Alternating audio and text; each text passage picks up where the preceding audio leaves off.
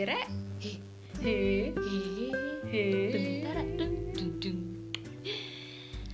Podcast anak pertama dimulai Dino iki. Kenalno aku Mata. Aku Hari. Awak dhewe Matahari. Ting. Nah, Dino iki awak dhewe iki bakalan ngobrol-ngobrol santai mengenai sebagai anak pertama dalam suatu keluarga. Awak dhewe pengen bincang-bincang iku dhisik sih pasti nih. Ya. Sebelumnya awak dhewe anak pertama asli loh. Aku anak pertama dari dua bersaudara ya berarti. Lah, dua bersaudara ya. Nah, sama aku juga dua bersaudara juga. Dan adik kita sama-sama cowok, sama-sama laki-laki. Ish. Anak pertama wedok. Perasaannya ya apa iku? Sebagai arek wedok anak pertama. Iya, Bu. Abot gak iku? Seneng ta? Sedih. Ono senenge, ono sedih. Ya apa? Seneng dadi mbak kan ya. Biasanya kan iso nyuruh-nyuruh adike. Nah, tapi ternyata adikku gak iso disuruh-suruh, malah aku disuruh-suruh. Ya itulah. Tapi kabeh ngono gak sih? Adik-adik macam koyo ngene ku akeh koyoke. Adikmu sisan ayo. Iya, bener. Enggak maksudnya iki awakmu sedih dalam hal apa selama hidup. Gak kuat rek. Sedih selama hidup. Ya. Banyak hal ya.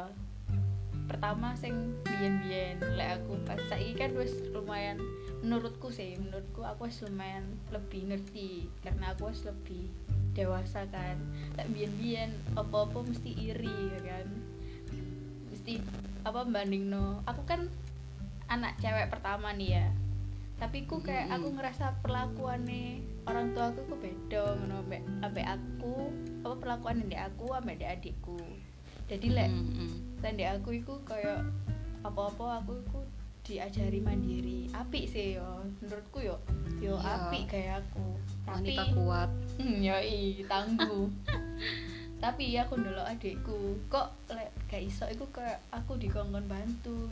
Maksudku kan aku apa mbiyen iso gak diewangi. Nah, aku dene dhek lanang kan justru lebih iso ngene ya kan. Nah, teko kono kayak ono pemberontakan. Kayak lho kan kudune aku wedok, kudune aku sing lebih ditolong lah, ngapain kok aku harus nolong yang posisi adikku saiki kayak ngono. Iya niku aku kayak ngono. Tapi wis clear, aku pun wis ngomong ambek bapak ibuku, terutama ambek bapakku. Kok aku apa sampe eling aku misal koyo apa rapotan yo. Rapotan niku ngerti dhewe kan. Oh iya bener. Bapak e Mata iki tahu njekok do rapot aku. Soale bapak ibuku gak iso libur kerja. Nah, mesti aku kayak dibiarno pergi ku dhewe ngono. Apa-apa sendiri, apa-apa mandiri. Tapi yo iso kenyataane. Nah, tapi lek sing adikku iki kok lek dijarno dhewe yo gak iso.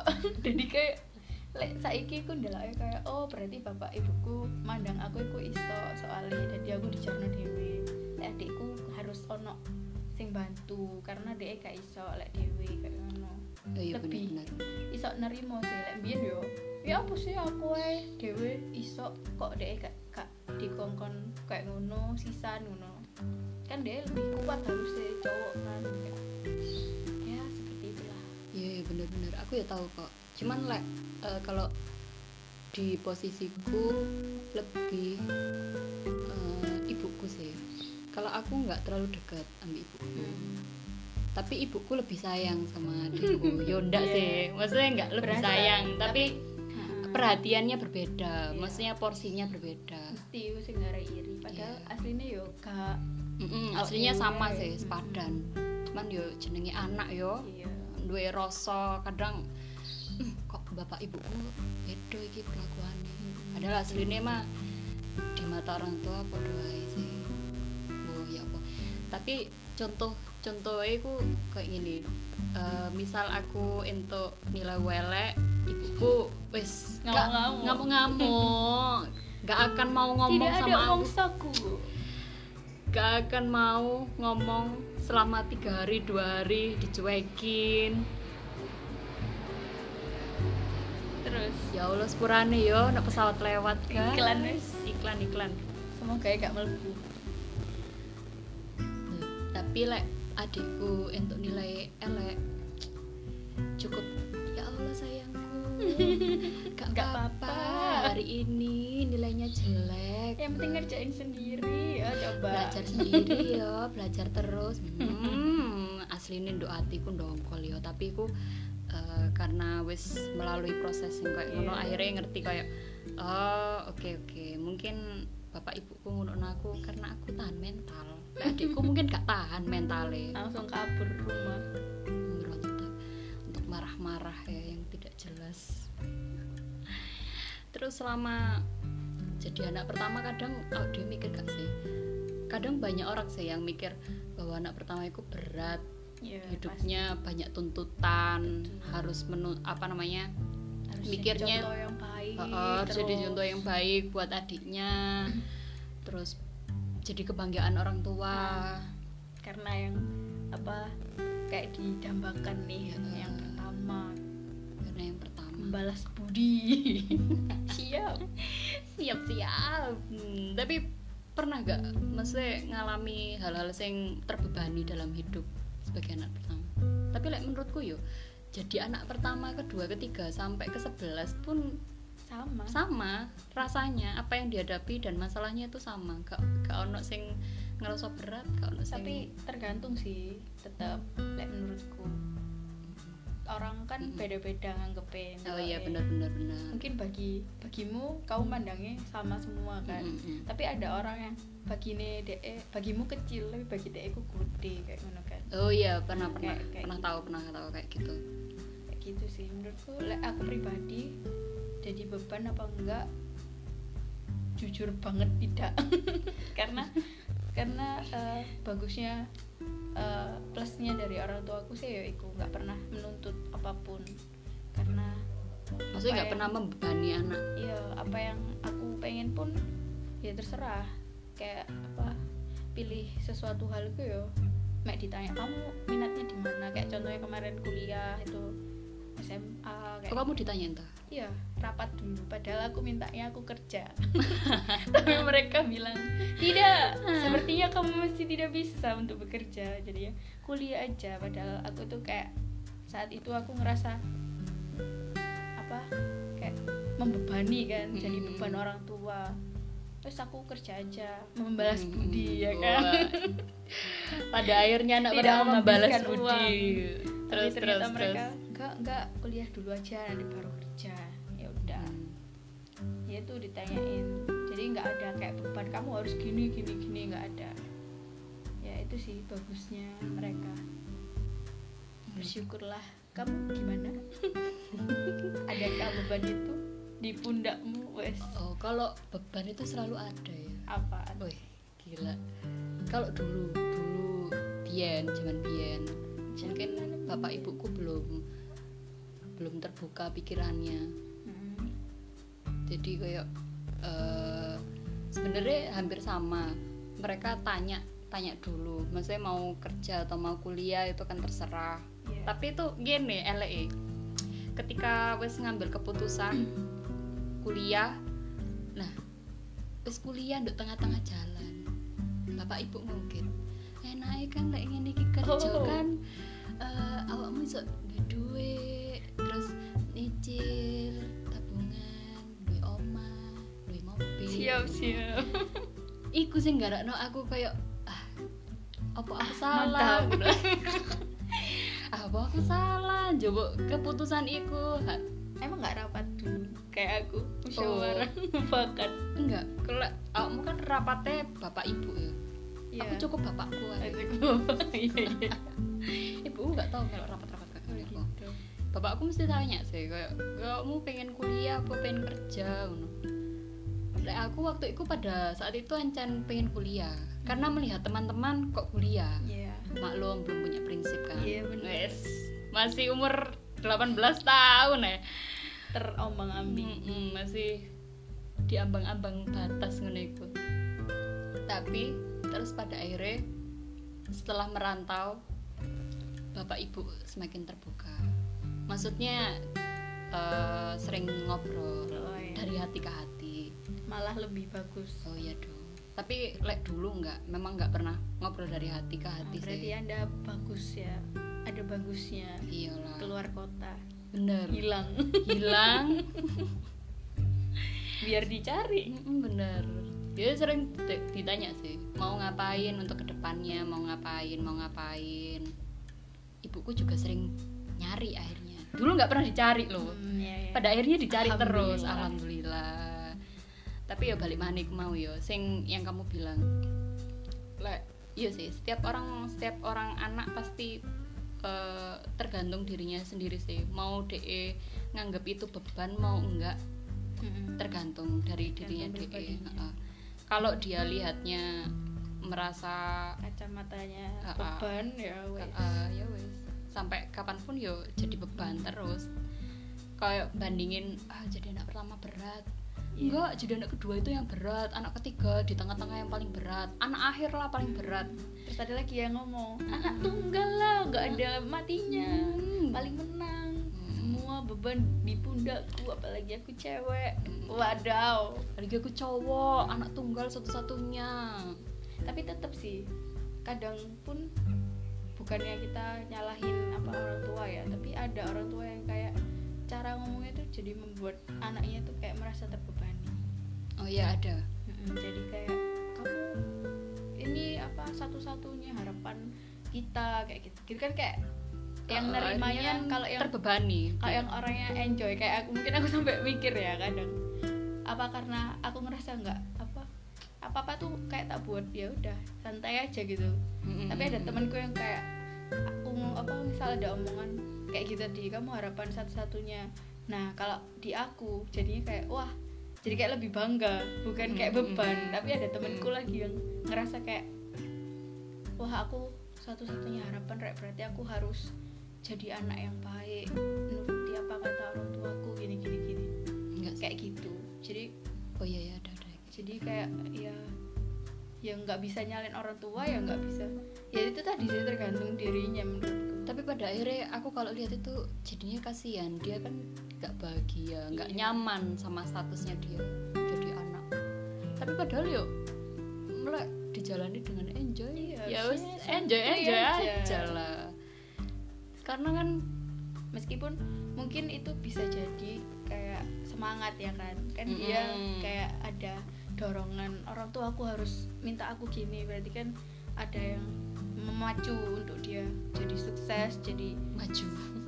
Kalau nggak ada kayak gitu pun nanti kan ya flat aja hidupnya kan, nggak punya tujuan, bisa aja kan ya, bisa jadi ya ngono kok. Tapi ya apa ya, kadang iku banyak orang kalau ditanya kamu terbebani gak sih jadi anak pertama, kalau tak jawab ya nggak terlalu terbebani sih, karena aku juga nggak terbebani juga. Maksudnya nggak sampai orang tuaku ayo kamu harus gini, kamu harus jadi juara satu, kamu harus kerja, lulus kuliah harus kerja gini. Nanti harus kamu sekolahin adikmu ya sampai lulus kuliah juga.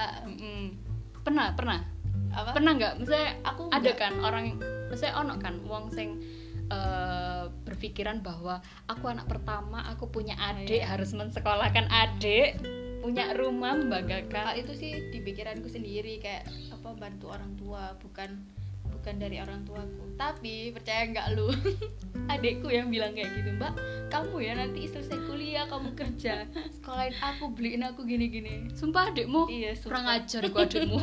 Sumpah. Orang tua aku ibuku dengar kan kayak apaan?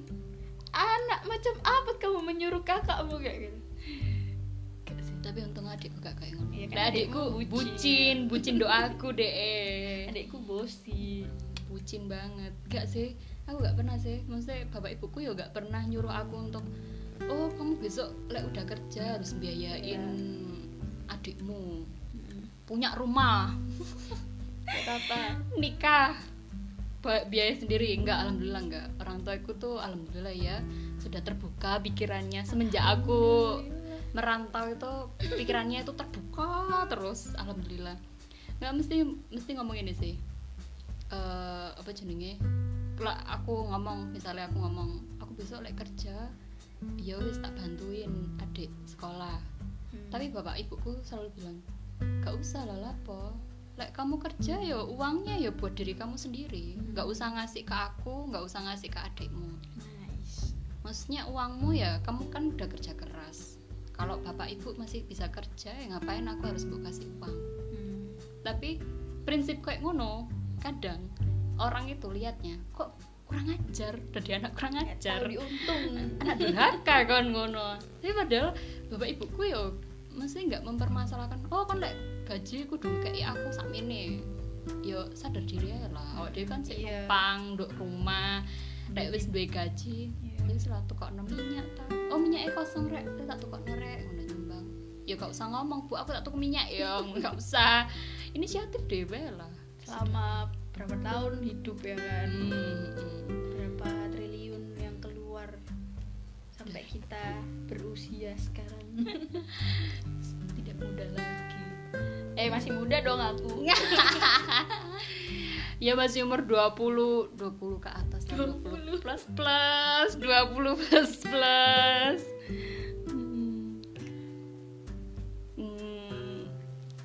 Apa yo, apa mana iki? Apa? Selain jadi, tapi yo gak merasa jadi beban yo.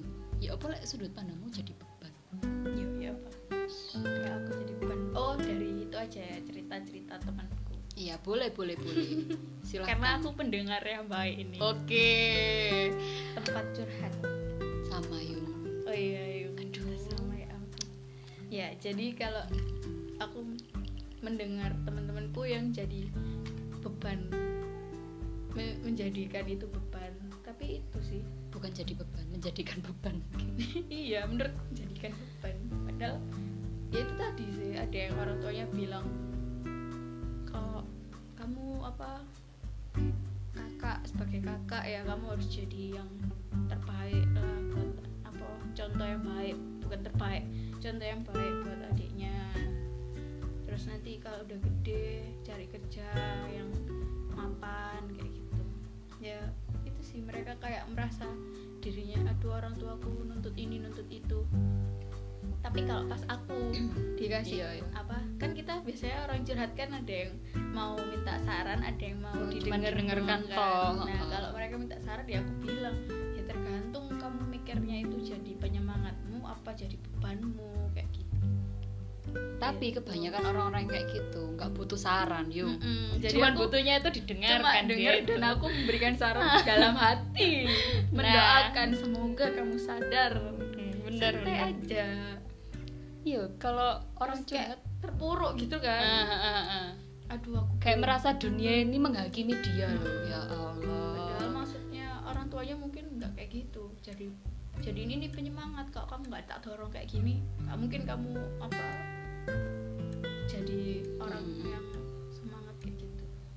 Ya, gitu lah. Tapi ya kadang dia sebagai anak kan kadang kita cuman lihat perspektifnya dari seorang anak tok, nggak pernah lihat perspektifnya dari orang tua karena mungkin masih bocil ya pikirannya. Kalau sekarang kita bisa ngomong kayak gini karena mungkin kita udah berarti proses kita pendewasaan. Bener, dulu kita boro-boro mikir. Iya, kadang kayak menyalahkan. Apa sih bapak ibu ini ngomong apa sih? Malah ngelihat itu orang tuanya si A lebih ngerti gini. Kayak kenapa aku dilahirin di keluarga ini? Ya bener. Kenapa aku harus lahir Tuhan? Iya, pasti kayak gitu. Karena rasa gak bersyukur sih. Kenapa aku harus jadi anak pertama? Kenapa gak duwe kakak ae enak iki? Iya, kakak pertama aja. Kan aku dulu juga pernah. Kok jadi adik aja po aku. Pasti aku ya dimanja kayak itu temanku. Kan kita pasti melihat orang di rumput tetangga itu lebih hijau dibanding rumput sendiri. Padahal sintetis ya. Enggak tahu. Tapi ya bener sih. Kadang ya ikut mau sih anak iku coba perspektifnya lebih. Oh, orang tuaku kayak gini mungkin, pengen aku gini, tapi tetap semuanya tuh aku ya, kalau aku pribadi aku dengerin cerita kayak gitu tuh jadi kayak evaluasi kita lagi. Iya bener, evaluasi. Oh iya, aku diri dulu juga pernah kok jadi kayak kamu. Jadi ya udah dengerin aja, kita gak usah menghakimi. Kalau misal teman kita ada yang cerita kayak gitu, kamu gak boleh kayak gitu, kamu gak bersyukur. Iya gak kayak, boleh, gak boleh. Takutnya dia makin down. Kok kamu nyalain aku, kamu jadi, gak tahu posisiku, kamu gak pernah jadi di aku. Jadi kita berusaha untuk, kalau ada misalnya teman kita yang cerita masalah dia jadi beban keluarga gini-gini, kita mencoba aja jadi diri dia, posisiin. Oh ya aku dulu pernah kayak gitu, ya udah kita apa, bener. Cuma bisa doain aja semoga dia didewasakan lagi. Nah, pikirannya kan didewasakan. Kita juga melewati hal itu kan, berarti oh stepnya harus kayak gitu, emang kayak gitu. Iya benar sih. Biar kita bisa sampai di titik ini, kita bisa mikir, iya ya nggak jadi orang tua gimana ya. Sama ini aku mikir, kenapa nggak jadi orang tua yang seperti itu? Bukan mikir kalau aku yang jadi orang tuanya gimana. Iya sih. Jadi itu prosesmu, maksudnya proses untuk mengerti dirimu itu bukan beban. Itu prosesnya memang sangat sulit gak sih? Iya sih, pastilah. Semua proses itu sulit. Semua yang ditajamkan itu kayak emas ya, dimurnikan tuh harus dibakar, dilebur dulu. Enggak, ibaratnya itu udah emas tapi itu lusuh deh. Enggak, kan kalau dileburkan kita suci. Kita mau jadi yang berharga, yang apa ya, sesuatu yang berharga, yang tahan uji kan harus dilebur dulu, dibanting-banting dulu, dipanasin ya, kayak gitulah. Pasti ada sakitnya. Tapi aku juga pernah sih punya teman yang juga memikirkan hal itu. Gimana? Temanku itu yang berjilbab, dia juga ngerasa bahwa oh aku anak pertama, aku kok masih stuck di sini-sini aja, aku umur 22 tahun mau ke 23 tapi aku belum dapat kerja, aku masih kuliah, aku belum lulus, aku belum nikah, teman-temanku udah nikah, apakah aku menjadi beban keluarga? Terus mungkin ditambah orang tuanya yang ngomong kayak, rumah terus turun. Ibu dulu umur 22 sudah menikah, 23 tahun sudah punya anak. Ibu kamu itu tahun berapa ibu? Kamu masih apa? Gak ada bapaknya. Kamu hanya rengginang, remah-remah.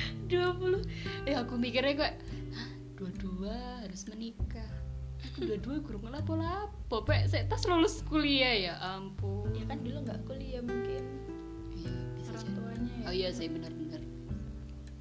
Tapi kayak aku cukup mendengarkan sih. Maksudnya nggak perlu ngasih masukan karena udah terlihat dari gestur wajah, tubuh bahwa dia nggak butuh masukan gitu. Dia cuma mendengarkan. Oh iya, ya yang sabar. Ya semoga dia bisa mendengarkan podcast kita nantinya dan benar bisa mengubah pandangannya kan. Benar-benar. Harusnya tuh udahlah, jalanin aja, santai. Kalau mungkin orang tuamu toksik, ya setidaknya kamu menjadi anak jangan toksik. Maksudnya ya udah mikirnya, oh orang tua kayak gini mungkin pengennya anaknya seperti ini. Pasti nggak ada sih orang tua yang pengen anaknya lebih buruk, pasti pengen lebih baik. Tapi mereka kan nggak tahu caranya gimana. Ah ya benar-benar. Kan kayak gitu, jadinya kayak anaknya yang kayak nuntut orang. Kamu tidak boleh yuk. Kok kamu?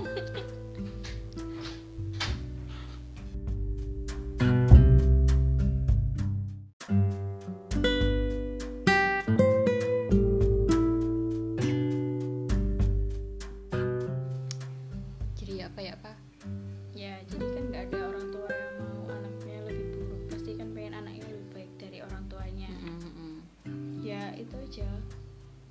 Nggak usah apa, pikirannya tuh jangan kayak aku kenapa dilahirin di keluarga ini. Mungkin keluargamu apa, orang tuamu maaf ya kayak bobrok banget gitu, enggak banget lah jadi orang tua, enggak ada cerminan hal positif kayak gitu. Terus cara didik mereka itu kayak menurutku enggak bagus, toksik banget. Enggak apa membuat kamu lebih, harusnya tuh enggak gitu kayak gitu kan. Ya. Oh, sponsor ono pesawat lewat mangan. Biarlah itu noise. Anggap aja hujan. Ya, jadi benar. Jadi mulai sekarang ya ubah pola pikirnya aja. Aku ditempatin di keluarga ini, mungkin orang tuaku, keluargaku enggak baik, tapi aku harus jadi yang lebih baik. Tapi percayalah kalau kamu ditempatkan di keluargamu itu, kamu tuh ya jadilah pengubahnya itu tadi. Ya. Jangan jadi orang yang nuntut tok. Banyak kan karena orang nuntut tapi dia enggak mau jadi penggerak, jadi pengubahnya. Benar. Kadang orang itu, anak itu akhirnya terjebak sama masa lalunya dia dengan orang tua. Akhirnya dia ketika punya keluarga lagi, dia menerapkan itu lagi. Nah, kalau bisa, kalau kamu sudah pernah merasakan seperti itu, ya kamu harusnya kan menjadi penggeraknya dalam keluarga kamu yang baru, jadi terubah. Ya kalau bisa menanamkan karakter anak sebagai anak pertama itu, enggak, kamu itu bukan kan jadi beban keluarga kok sayang. Logikanya gini, kamu kan tahu hal yang buruknya itu kayak gini. Aku dulu gini-gini, orang tua aku berarti didik aku itu salah. Nah, kan kamu tahu salah. Berarti kalau kamu udah tahu salah kan kamu tahu kebenarannya apa. Logis kan? Berarti iya, kamu benar-benar bisa buat ngubah itu. Bukan malah diulang. Nah, itu udah. Itu bodoh. Ya, itu mengulang seperti rantai setan. Rantai setan. Iya. Untuk keluar dari rantai setan, ya harus dari kamunya. Gitu ya. Teman-teman. Oke, itu aja dulu ya percakapan kita. Besak meneae ngobrol-ngobrol santai nih. Bakal ketemu maneh bersama aku Mata, ambe aku Hari, Matahari. Ding di podcast anak pertama di episode selanjutnya. Tungguin ya. Thank you. Bye. Suun re.